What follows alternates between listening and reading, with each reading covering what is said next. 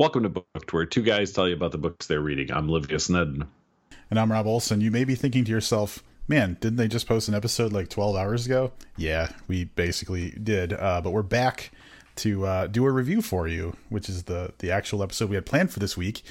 And that is of the book. I'm going to hold it in front of me and read it so I don't say it wrong. the Southern Book Club's Guide to Slaying Vampires by Grady Hendrix. And uh, this is his bio. Award winning author Grady Hendrix has written about the Confederate flag for Playboy magazine, covered machine gun collector conventions, and scripted award shows for Chinese television. His novels include Horrorstör, about a haunted IKEA, My Best Friend's Exorcism, which is basically Beaches meets The Exorcist, and We Sold Our Souls, a heavy metal horror epic out now from Quirk Books. He's also the author of Paperbacks from Hell, a history of the horror paperback boom of the 70s and 80s, and the movie Mohawk, a horror flick about the War of 1812, and the upcoming film Satanic Panic, which uh, this is a little bit out of date because Satanic Panic came out about a year ago, but uh, there's the bio for you. I uh, it's interesting because you said uh, that uh, Beaches meets The Exorcist, and I was like, I feel like I just read something really similar, and that's because it's in the synopsis for this. So, oh, there you go. Steel Magnolias meets Dracula in this 90s set novel about a woman's book club that must do battle with a mysterious newcomer to their small southern town, perfect for murderinos and fans of Stephen King. Patricia Campbell's life has never felt smaller. Her husband is a workaholic. Her teenage kids have their own lives. Her senile mother in law needs constant care. She's always a step behind on her endless to do list. The only thing keeping her sane is her book club, a close knit group of Charleston women united by their love of true crime. At these meetings, there is likely a talk about the Manson family as they are about their own families. One evening after book club, Patricia is viciously attacked by an elderly neighbor, bringing the neighbor's handsome nephew, James Harris, into her life. James is well traveled and well read, and he makes Patricia feel things she hasn't felt in years. But when children on the other side of town go missing, their deaths written off by local police, Patricia has reason to believe James Harris is more of a Bundy than a Brad Pitt. The real problem James is a monster of a different kind, and Patricia has already invited him in. Little by little, James will insinuate himself into Patricia's life and try to take everything she took for granted, including the book club, but she won't surrender without a fight in this blood soaked tale of neighborly kindness gone wrong. That's a big one. Um, but I will say I'm pretty happy with that synopsis. I feel like it sets the right tone for for what happens in the book. Um, one of the things I want to start out before we uh, we dive into what the story is. I mentioned it when we were talking in earlier episodes that we were going to be doing this book. Um, that Grady, in his author's note, uh, talked a little bit about why he wanted to do uh, this particular book, and he referenced uh, his book, My Best Friend's Exorcism, which is about teen- two teenagers in Charleston, South Carolina, in 1988, in the height of the Satanic Panic, and um, they become. They, I'm reading off of the author's note. Become convinced that one of them is possessed by Satan, and consequently things go poorly.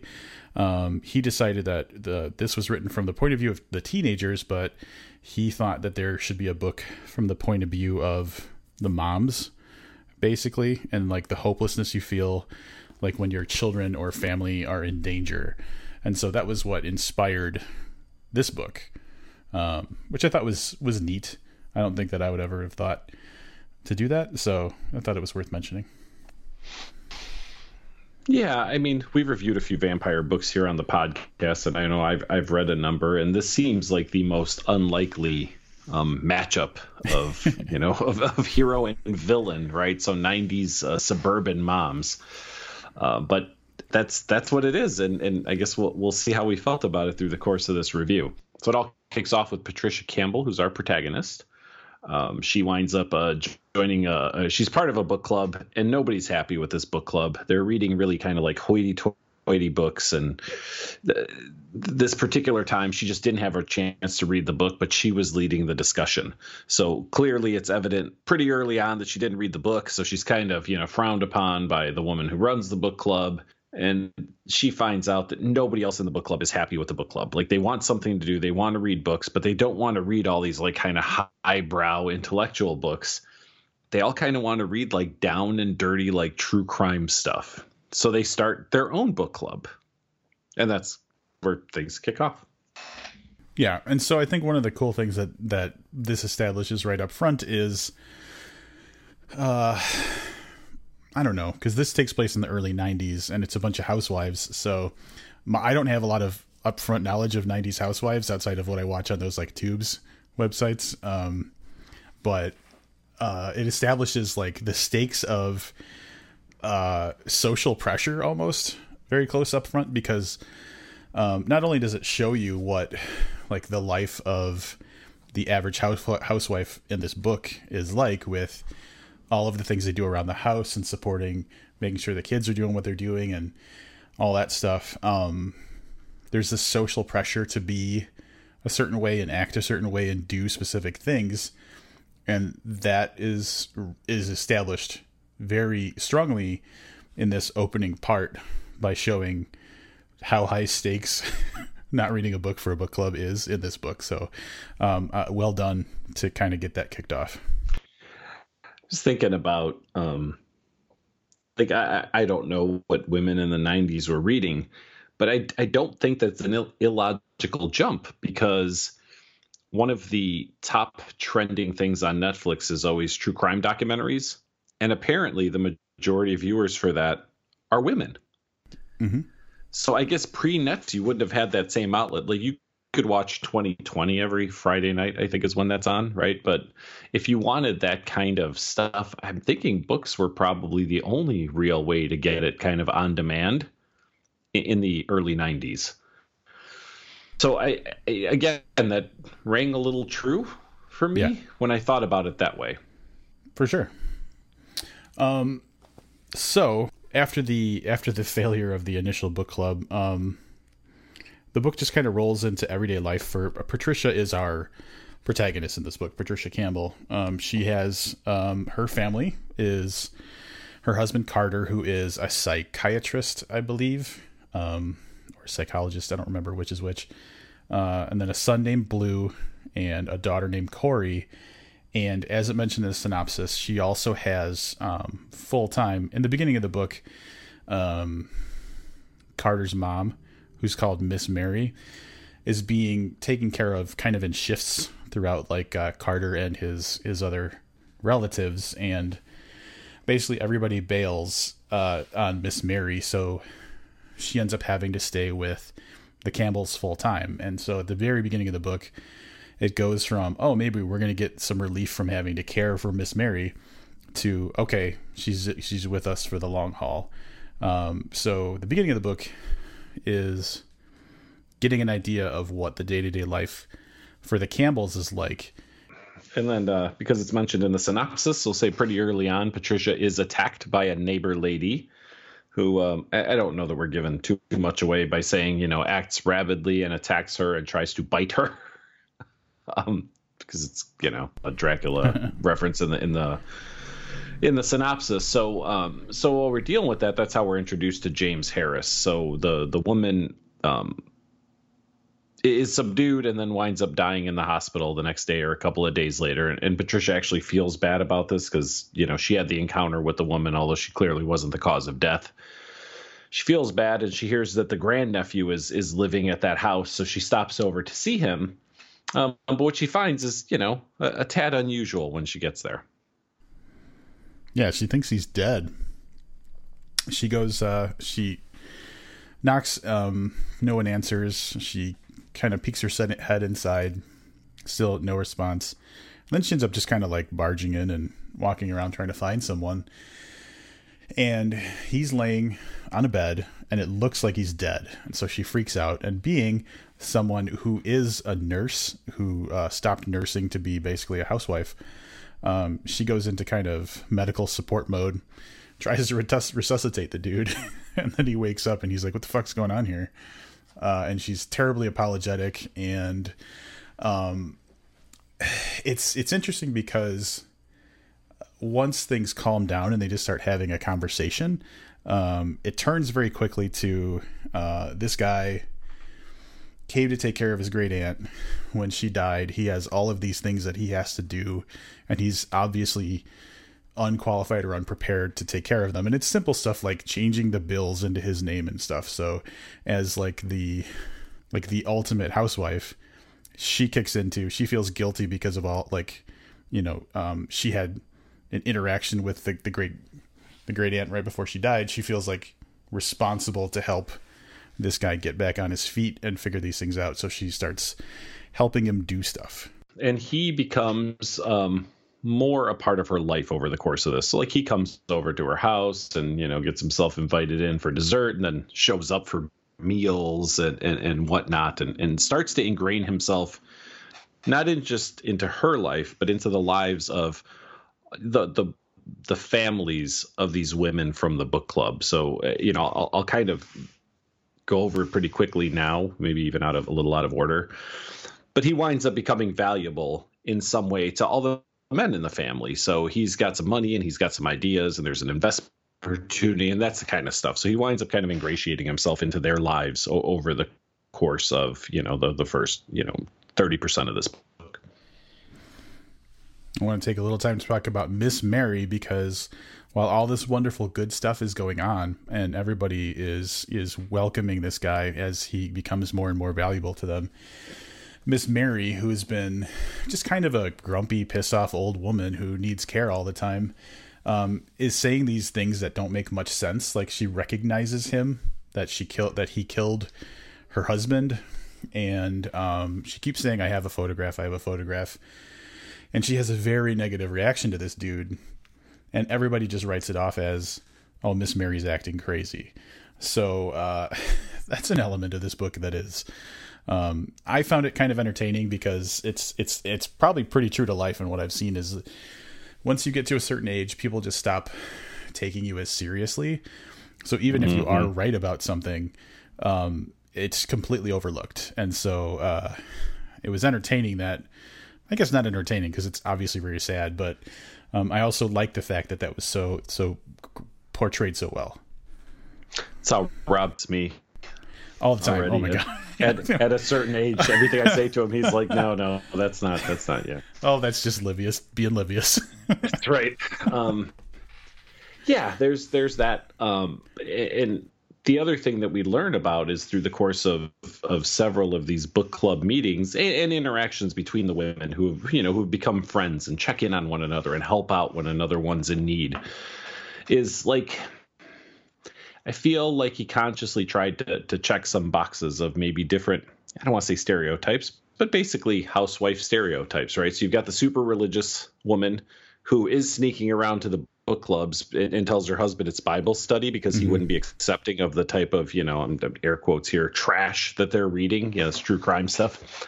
You've got the the lady whose house and family are in perfect order and she'll do, you know, basically anything to at least keep up those appearances you've got the one woman that's like, ah, fuck it, you know, just drink some wine, and it's hard to keep up with the shit you'll get around to it. You know what I mean? So there's, it, it's really great because he encompasses all these different women and their friendships um, and how they take care of one another. Like it's it's kind of heartwarming in parts that way, while this kind of far more sinister story is developing. And I, I guess I'll go into that a little bit. Um, the Campbells hire a uh, a lady to help with uh, Mrs. Greene, who's a caretaker who helps with Miss Mary and then helps out around the house and stuff too. She lives on the other side of the tracks in the um, not so great part of town, and over there, um, there have been some some terrible things happening. Some children um, have either gone missing or been been hurt or hurt themselves over the course uh, of the last few months and uh, you know it's not not too much of a stretch for us the way the book is set up. Like we kind of understand immediately who's what's happening and that it's james harris but the the women of the town who we follow don't necessarily uh, get that right away. This is where the the idea of um, if we ignore it it'll go away kind of attitude um, steps up a little bit. The the women since it's not happening to them in their perfect little neighborhood, um, it's almost like it's not happening to the point where when they learn about these things, uh, one of the characters, Kitty, uh, I believe is Kitty, said something to the to the effect of, "I didn't see that in the newspaper," and these kids are actually like, you know, in danger or dying or whatever. And she's arguing with the woman who's telling her that because she didn't read about it in the newspaper as if like it doesn't exist if you know it wasn't presented to them the way that they expect information to be presented so there's very much like uh um like if it's not in our backyard we're not going to worry about it attitude in general for these ladies and that's kind of one of the the i guess problem issues that that happens uh with uh, what's going on is the uh, people's willingness just to overlook something if it's not having a negative effect directly on them. Yeah, which I don't think is uh, a, a, '90s thing necessarily. I'm, I'm, pretty sure that's you know what I mean. Like I feel like that's the way it typically goes. That's kind me, of wherever you're right now. yeah, exactly. There you go. I didn't want to. I didn't. I already called you out for your ageism against other podcast hosts, but I didn't want to call you out on that too. Yeah, and the rest of the story is obviously about kind of the escalation of things happening in, in Patricia's life and, and the other people in town. Where this book shines is the the topics it touches on, right? So there's there's a couple of things. There's like husband wife relationships. There's this um, kind of class division that Rob talked about. I think is probably mm-hmm. a fair way to put it, right? So you've got rich people, poor people. In, in this particular book, it's really like fairly well-to-do white people and then poor black people um, that are the the victims, um, by and large, of of the the atrocities committed by a fucking vampire.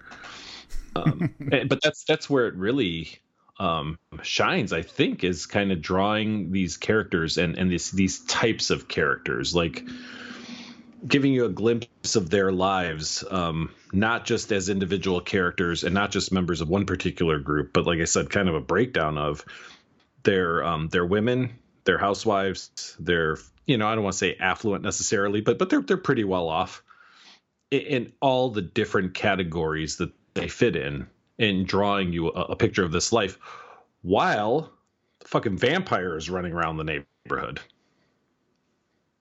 totally agree. Um, and it opened a door for just um, just a unique take on, I guess, which this is definitely a monster type of story, but one where the stakes are.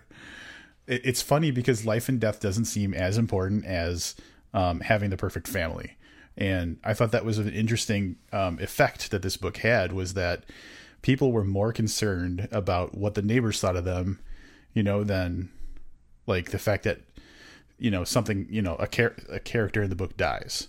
And uh because that's just what their priorities are.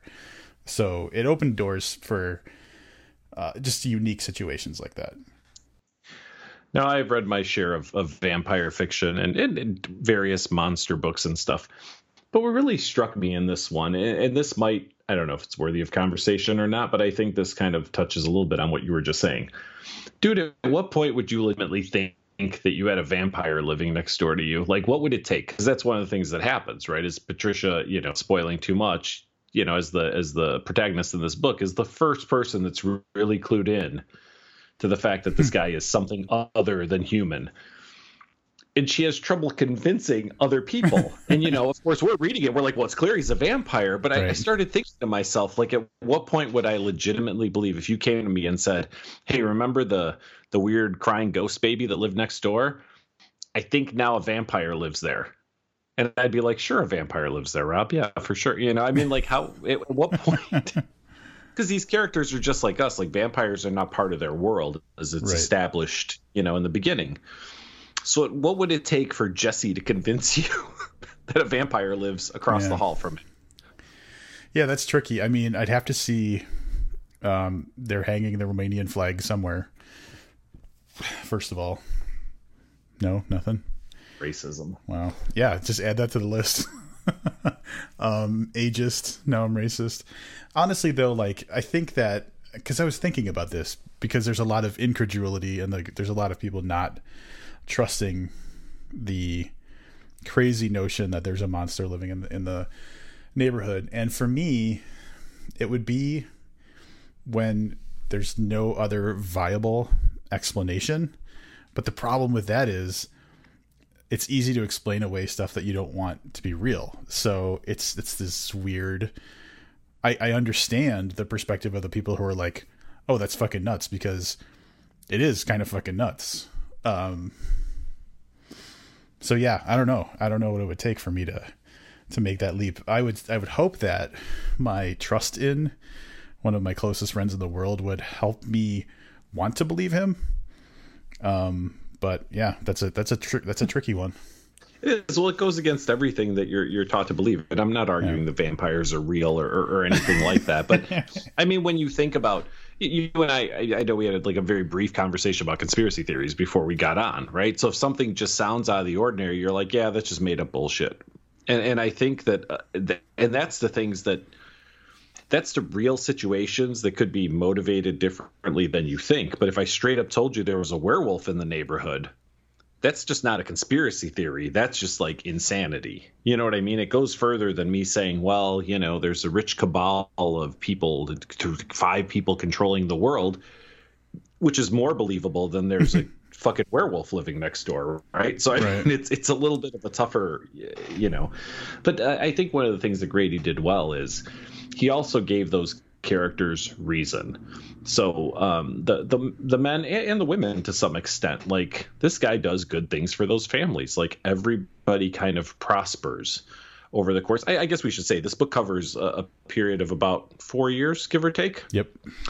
Um, so over the course of that time, he has um, he has raised all the ships in the neighborhood, right? So uh, along with his prosperity, he has brought up these families to um, even more affluence than they had before. So he's also an important part of their everyday life and like that they can afford to send their kids to college or they can afford to upgrade this particular thing or purchase this particular thing, which makes it even harder to believe that he's some kind of, you know, whatever blood sucking fiend. Yeah. Um, and I thought that was a that was a nice approach. Uh, he basically is more of a devil in the in of of temptation uh, than a straight monster of horror. Um, and and so uh, he digs himself in in in a way that yeah, it seems almost crazy to go against the guy because all that the average person is seeing is is the positive stuff. So I agree. I fully agree. One other um, thing I want to say about this and you know i not interested obviously in spoiling the story for anybody what i want to say is this book kind of plods along at a good pace and it's i don't know if cute's the right word but it's very readable it's very whatever but when this book decides to go a different direction and get dark it gets fucking darker than I, i'm pretty sure anything that you and i have read over the course of nine years for this podcast and I, I, don't want to spoil anything. And we, we've read gross stuff, and, and there are some parts that are kind of gross. But I mean, this really goes super, super dark. From, um, you know, I know it said Steel Magnolias in the um, synopsis, which I'm not terribly familiar with, but like Desperate Housewives, like that's Desperate Housewives is the feel I had for like 70 percent of this book. Yep. But when it went dark, man, holy shit, did this guy go, go dark? the funny thing about that is uh, messaging back and forth with Livius, um, and I finished the book before he did. This is this is uh this is what COVID nineteen is doing to us. I'm finishing the book before Livius is on a regular basis now, um, and he was messaging me about this exact topic, but I knew where he was in the book, and I was like, "Oh fuck! Wait till he gets to this thing." Yeah, yeah, and I mean it was pulled off spectacularly, but I mean there there's a there's a scene that's that's really disturbing and gross probably about a third of the way into the book. And again i'm not going to say what it is but i was like jesus this is this, this, is pretty hardcore. This is pretty out there. And then it goes like back to normal for like yeah. a really long time and the story's developing but it's developing at like this safe pace. Like we know he's a vampire and we know there's no particular danger to any of the the like main characters right now. You can just feel it in the air, right? Mm-hmm. But when this thing goes bad, holy shit. Yeah, it's um it's a little stomach turning and uh, yeah, and the thing that I liked about it was that he used those uh types of scenes sparingly. Um so you you're you're living that safe feeling suburban life for most of the book in your brain and these little scenes pop up, and you're like, I, I almost like I had to stop myself from like skimming through parts of it uh, just to get through it because I was like, oh, like it really, like Livius was saying, this is some of like the grossest stuff that uh that we've probably read. Yeah, I mean it's all about about all I think we can talk about about the story. Um, I'm sure there'll be more to talk about with Grady Hendrix um, on our next episode. So that's my um, sly way of saying that we have an interview scheduled for a couple days from now that you'll hear sometime later this week. Um, is there anything else you want to touch on from the story before we get into our uh, wrap ups and ratings? Uh, no, honestly, we're like probably one like half of a toe over the spoiler line as it is. So I think it's it makes sense to uh, do wrap ups, and I'll get started if that's okay with you. For sure. So I remember. First of all, I want to give props to uh, friend of the podcast Jesse Lawrence, who uh, was the one who put "We Sold Our Souls" uh, on our radar, and we reviewed that and enjoyed it. So then Grady Hendrix was kind of just someone we were looking out for. Um, because I enjoyed "We Sold Our Souls" and actually uh, enjoyed the movie Satanic Panic as well, which is uh, was written by Grady Hendrix. I knew that I was it was he writes the type of stuff that I can expect to enjoy. So I went into this pretty positive, and I'm gonna say that having a book that for the majority of it comes from the perspective of housewives sounded like a weird proposition for a you know single dude in his early 40s I didn't know how I was going to relate to it, but uh, one of the things that I think worked so well with his book was the fact that he made like um, the value of having the perfect perfect suburban life um, and and the idea of losing that so um, tense and suspenseful that like that was the thriller suspense of it was what was this going to do to everybody's perfect lives more than what is this fucking monster gonna do? Um, so he sold it perfectly. I don't think he could have actually crafted the plot better than he did, and I have to give him so much credit for that because um, I just think he did a great job of turning something that is so foreign to me into something that like I was actually feeling tense about as I read the book. Beyond that, it's just it's just a well written story. It's entertaining. It's got good humor. It's got those scenes like Livius and I were talking about earlier that are gross and and obviously very horror focused that um, work very well. And I, I just think it worked as really well as a book. I scored him pretty high in all of the categories, um, especially characters. I liked his characters a lot. I really enjoyed like the plot that I said, like I said before, and um, overall this comes out to 8.25 stars for me. And man, Grady Hendrix is just one of those authors now that is is rising the ranks of people that when a new book comes out, I'm just going to be kind of almost automatically wanting to read it. I interestingly enough, because I can see Rob's individual scores for for everything, we both scored um, the highest in characters, and um, I took a, a little bit different um, approach to the characters, I, I, think, than Rob did. So you talked about um, kind of suburban life and how important it was to him. What I really liked was kind of the interaction between the characters, and when I say the characters, I actually mean the book club women. Um, I felt like it was a well-rounded group that reflected like a, a bunch of different types of you know sub- suburban moms.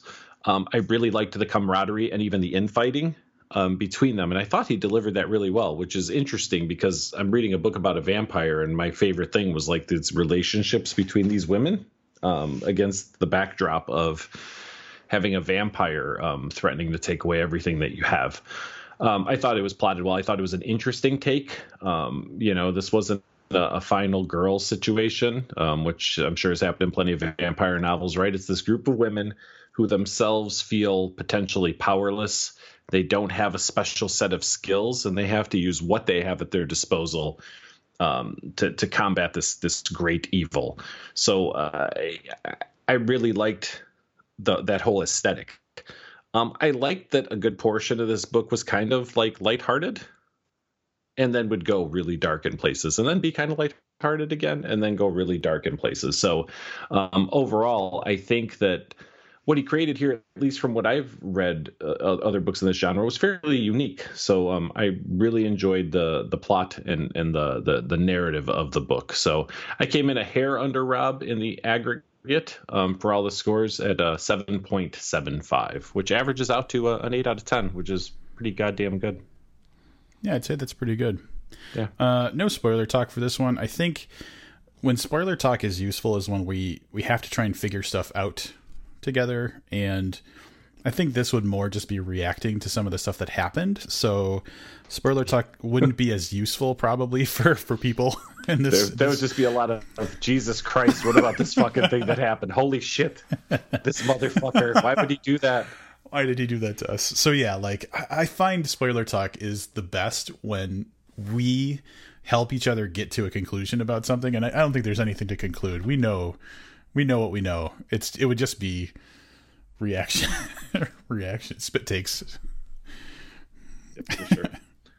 Good stuff. I agree with you. I'm I'm, I'm looking forward to more from Grady Hendrix. I, I might try to squeeze in my best friend's exorcist exorcism as a uh, as a, an off the off the podcast book this Ooh. year as I continue to try to make my way back to the pace of one book per week. Um, can we but, uh, can we check in on yeah. that right now? Can we see yeah. how you're doing? Um, uh, yes, I am. Um, I'm a little bit ahead of where we talked last time, so I think I knocked off a few more Brian Evenson stories and nine whole chapters in Carpenter's Farm oh. by Josh Malerman. Wait a minute. So I think this is our what ninth book of the year. Feels like more than that, man. I got to tell you. This is our ninth book of the year for the podcast. And sure, I think so we're on, 14 weeks into the year. Yep. So on top of that, I have two full books that I have read completely to uh-huh. put it at 11. And then, like I said, I'm almost halfway through Evenson. So okay, you're doing pretty good. I, am trying to catch up. Look, there there are going to be some gaps coming up. I think in like June, and that's when I plan on on really putting the pedal to the metal. The problem is, like, we finish this. We're doing this review. it's Sunday night. We're recording this, right? Next Sunday night, we're recording another book, The Ancestor, by Danielle. What was her last name, Rob? Trussoni. Trussoni. Um, so I like I have to get started on that like tomorrow or Tuesday at the latest, which is why, like I said, right now I'm on a, reading short stories from Evenson because maybe I can knock out two more before I start that book. Um, because as everybody knows, you're working from home, but you have a little bit of extra time on your hands um, currently. I am still grinding it out at a at a job as an essential worker. So yeah, I don't have essential status. I don't. So, I have um, I have a I have a note that I have to keep in my car in the event that I am uh, stopped by oh. law enforcement, um, which is permission very, very likely. Yes, yeah, I do. Wow. Um, it's totally not likely to happen in Illinois because every time I go out, there's still a million cars on the road, so it's yeah. not like anybody is, is actually staying at home other than you. So, uh, but yeah, I was actually given a permission slip that allows me to travel to and from work um, unaccosted by law enforcement. So, oh wow, there you You're, you are essential. Yeah. If that doesn't make totally you feel essential, I don't know what would. The, the, problem with this is that Rob knows what I actually do for a living, and he's probably thinking like, "How the fuck did that even happen?" So yeah, no, no, I'm an essential, essential per- person. Me. That's uh, that's fantastic, man. Um, all right, I won't get on you so much about because I know that we're we're doing a pretty break not breakneck pace, but I did the math on how many books we've done so far this year, and then kind of multiplied it out for the full year, and we're we're pacing to about thirty two books. So that means you only have to do twenty outside the yep. podcast. Yep. And that's that's the plan, I think. But we we are going. I know we had some changes in the schedule, but I think we're going like seven or eight books in a row, which yeah, might might be getting close to our record for how many books we've reviewed in a row. Yeah, because because like usually what we would do, what we ha- so for the listeners, you may or may not notice you're getting a lot more episodes than usual. And basically, what we're doing is because we have a schedule that we're keeping to, when we interview one of the authors, we're just throwing it in extra because we don't have time to pace things out differently. So you're just getting mm-hmm. more content instead of us just working at a different pace. So yeah. it's a lot of work lately, I'm going to say. Yeah, and a shit ton of books, a shit ton of books. At some point, we'll have to go back and figure out what our longest run was of, of weekly book reviews. But I'm telling you, this has got to be coming up on second place, if not first. Oh yeah, yeah, definitely. Uh, which so I'm enjoying next, it. I'm happy about this. I, I am too because we're actually reading really good stuff, which makes it so much easier than Wheel of Meat or Patterson Watch or, or any of the other things we've done um, previously. So um, we'll give you a little bit of a preview. I already mentioned The Ancestors next week. The Girl in the Video by Michael uh, Wilson is the following week. The Bank by Bentley Little is coming up. Um, and then uh, uh, Shakespeare for Squirrels or Devolution. I'm not sure how those two are going to land, but essentially these are all back to back weeks. Yeah. Um, so we'll wind up being at like 11 books in a row by the time we're done. And then I'm probably going to need a little bit of a mental break from reading for the podcasts. Then I'll just go and read some other shit, some Carlos Lu- Ruiz Zafon maybe or something. I don't know.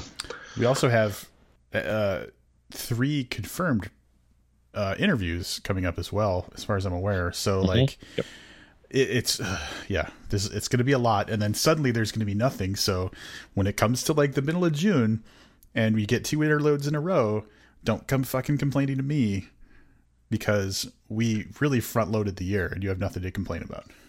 Correct. So um in case you missed it because these games go so far go back and listen to our josh malerman interview that we did that was absolutely fantastic. It's 95 minutes of us talking with Josh about Carpenter's Farm, uh, Bird Box, Mallory, um, uh, ways to display your horror paperbacks. I mean, there's just a variety of great content in there.